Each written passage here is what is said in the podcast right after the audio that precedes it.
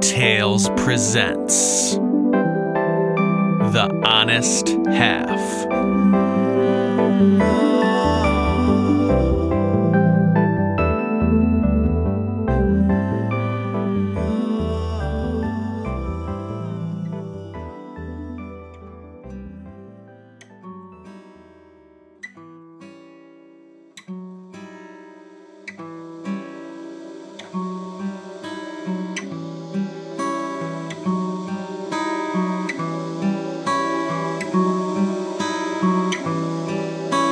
The door was set into the smoke stained stone wall and locked with a heavy black padlock. When Vari had been brought to the kitchens as payment for her father's debt to the crown, she had been told the door was to stay locked at all times. When she'd been caught with an ear pressed against the rough wood, she had been told it wasn't to be touched. And when she'd stared at it too long, brow furrowed thoughtfully, she had been told it wasn't even to be looked at. This was punctuated with a hand across her jaw, but it only fueled her curiosity.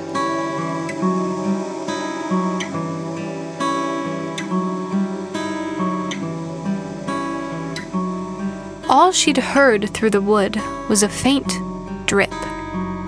And sometimes, when she was sweeping, she saw what looked like scuff marks. Like something heavy had been dragged, trailing across the floor and disappearing beneath the sealed door. As the stiff straw bristles slowly erased them, she would try to puzzle out what could be behind it. Vari! The cook's snarl yanked her from her thoughts. She set the broom back in the corner and picked up the tray of food from the table. If she pretended to forget, to be busy doing other things, she hoped the cook would let her be and take the tray himself, but he never did.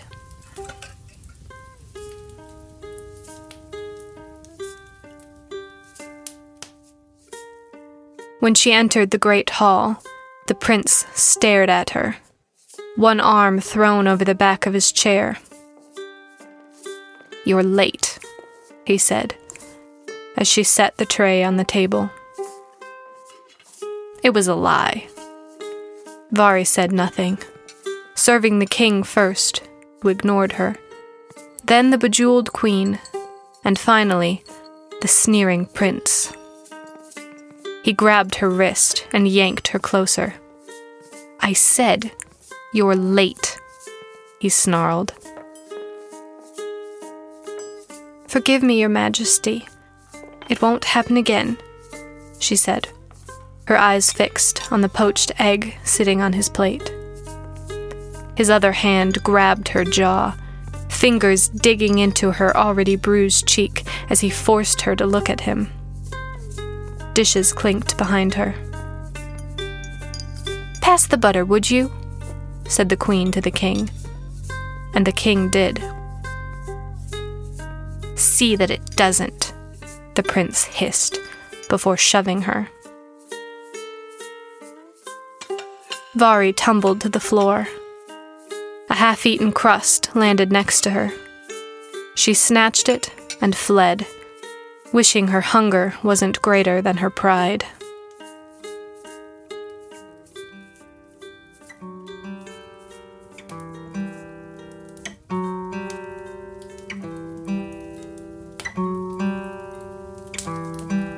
The cook was snoring in the kitchen, his feet thrown up on the hearth, the chair sagging under his enormous, greasy weight.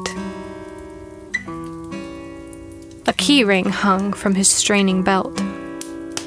Almost before she knew what she was doing, Vari was sliding it free, taking the heavy black key and putting it in her pocket. She looked defiantly at the door.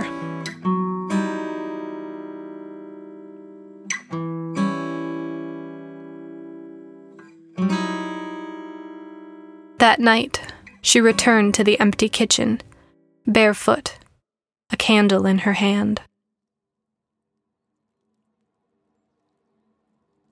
The padlock opened with a click, and a rush of dank air fluttered her skirts as the door creaked open. Behind it, stairs spiraled into darkness. Holding her flickering candle aloft, she descended. The drip of water far below grew louder, and the air became stifling as she spun downward. She was dizzy when she reached the bottom of the stairs and stumbled through a black doorway. Putrid water coated the floor. She held up the candle and snorted. The light flickered off bare stone walls. The room was empty. So, this is what all the fuss is about, she said. Depressing, isn't it? said a voice behind her. She whirled. A familiar figure stood before the stairs. With a gasp, Vari fell to her knees, hitting her forehead on the stones. The candle skittered across the water, sputtered, and went out. There had been no mistaking him, even wreathed in shadow. The prince. Forgive me, Your Majesty, she said, clinging to the wet stones. I know I'm not supposed to be here. Please. She would be lucky to get away with only a lashing. Men were killed for less. Why are you here? He asked after a moment. You're not the usual fare. I was curious, Your Majesty. Curious? He laughed softly, then sniffed. Is that fresh air? Did you unlock the door? She took the key from her pocket and extended it into the darkness. A cold hand took it. Water dripped steadily behind her. You can get up, he said. She pulled herself to her feet and wiped her dirty, trembling hands on soiled skirts. Something shifted in the darkness, and the candle flared to life in front of her, illuminating the prince's grotesquely pale face inches from her own. But he wasn't quite the prince. Shaggy hair hung over sunken cheekbones, cheeks that just that morning had been full. You're frightened, he said, looking down at her shaking hands. Why? Afraid I'll eat you? He grinned with a mouth full of pointed, white teeth. Vari scrambled backward, slipping on the wet stones, and he laughed. What are you? She gasped. The prince, he said. Or the honest half of him, at least. She backed against the far wall, pressing herself against the damp stone. Honest half? What does that mean? He sighed. I suppose we have time for a story, but just one. He lounged against the wall, absently running one sharp nail over the stone.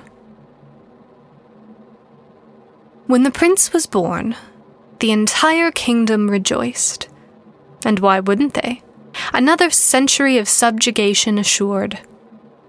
The king and queen, on the other hand, were dismayed to find that another babe had mysteriously appeared in the cradle beside their precious son. An exact copy. Well, almost. His pointed grin glimmered in the candlelight. There were certain differences. The affinity for human flesh, for one. But whenever they tried to kill the child, this abomination, as they called it, the same torments were inflicted on their little prince.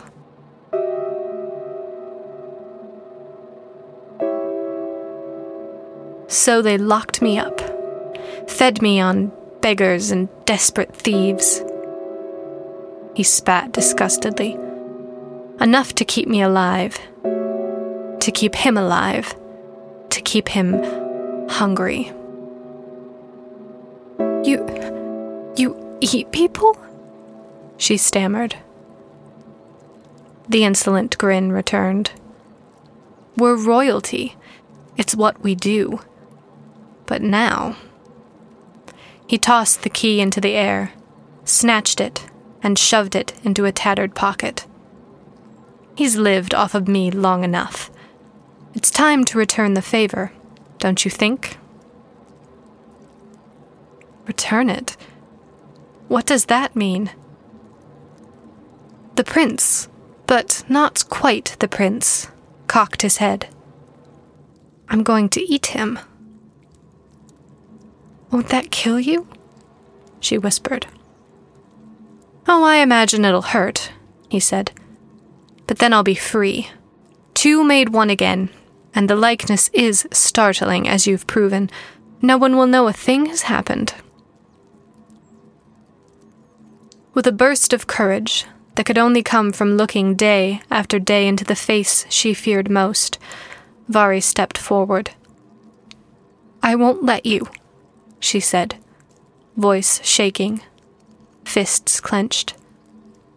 I won't let you hurt anyone. The man who looked like the prince, but most certainly was not, raised an eyebrow before he sighed.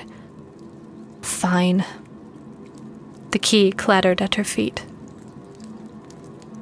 I'll let you lock me up again, if you really want to. But I don't think you will. She fumbled for the key, her gaze fixed on the man in his circle of candlelight. Why? You groveled like a frightened animal when you saw me, scared for your life. He drew closer and tilted her chin up with a pointed nail. Believe me, I know the look. You thought there was a monster in the dark with you, but it wasn't me you were afraid of. They locked me up, took my life to serve them, and left me so starved I'd eat whatever scraps they gave me.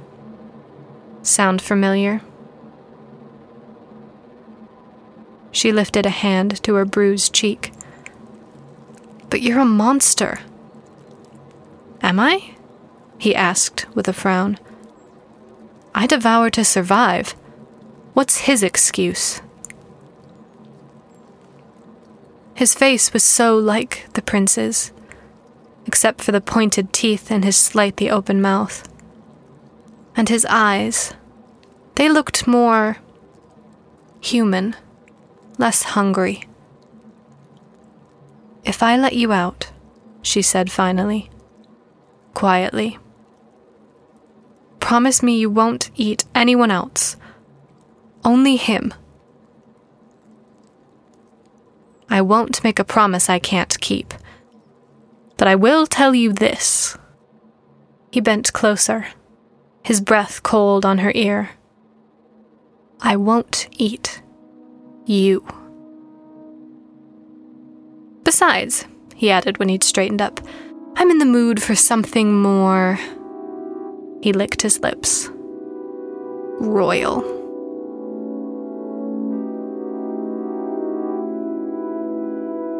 His footsteps were almost silent as he followed her up the stairs, and she shivered imagining she could feel his icy breath on her neck. When they reached the kitchen and stepped out of the dark doorway, he inhaled deeply and sighed before turning to her. Stay here, he said, and disappeared into the hallway.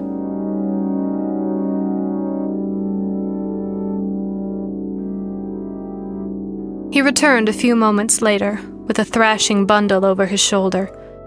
It was mumbling frantically. The man who looked like the prince tossed it into the darkness. Shut the door behind me, he said, and padded down the stairs. Vari shoved the heavy door closed. She could lock it turn the key in the padlock, and they'd both be trapped forever. But eventually, someone would notice the prince was missing. Questions would be asked, answers would be taken, willingly or not. She stood, indecisive, twisting the key in her hands until there was a soft knock on the door. She pulled it open a crack. The prince, or maybe not the prince, stood at the top of the stairs. Smile, she said wearily. His teeth glistened, all pointed and white. Worried about me? She yanked the door open, then slammed it behind him, locking it. He isn't going anywhere the not quite prince said, picking at his teeth with a sharp nail. What happens now? she asked. He took a deep breath. I think I'll take a bath. And he padded out of the kitchen.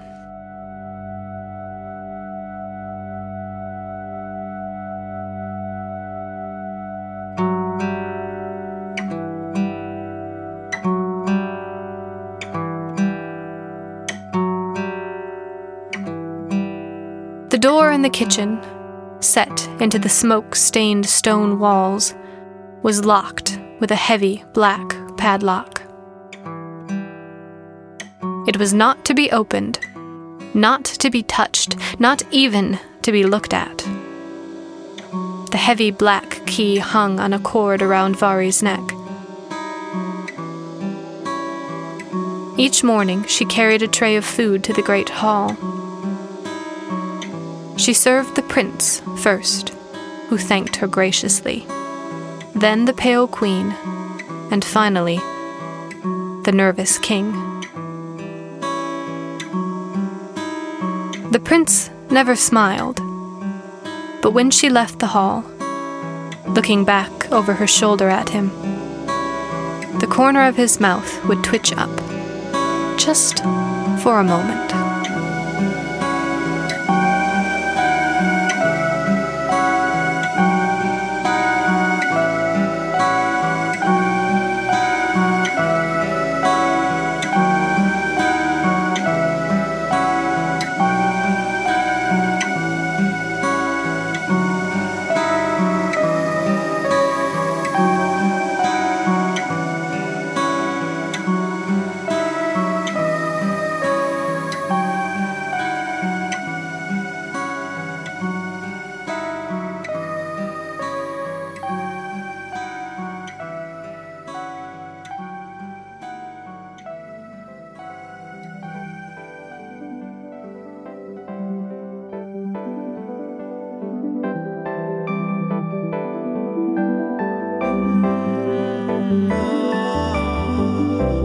Today's episode of Tiny Tales was written and narrated by R. E. Rule. Music and production by Frank Narat. If you enjoy our show, don't forget to rate and subscribe. Join us on Patreon for as little as $1 per month to gain exclusive access to the Tiny Tales soundtracks. Visit us at tinytalespodcast.com for details. Thanks for listening.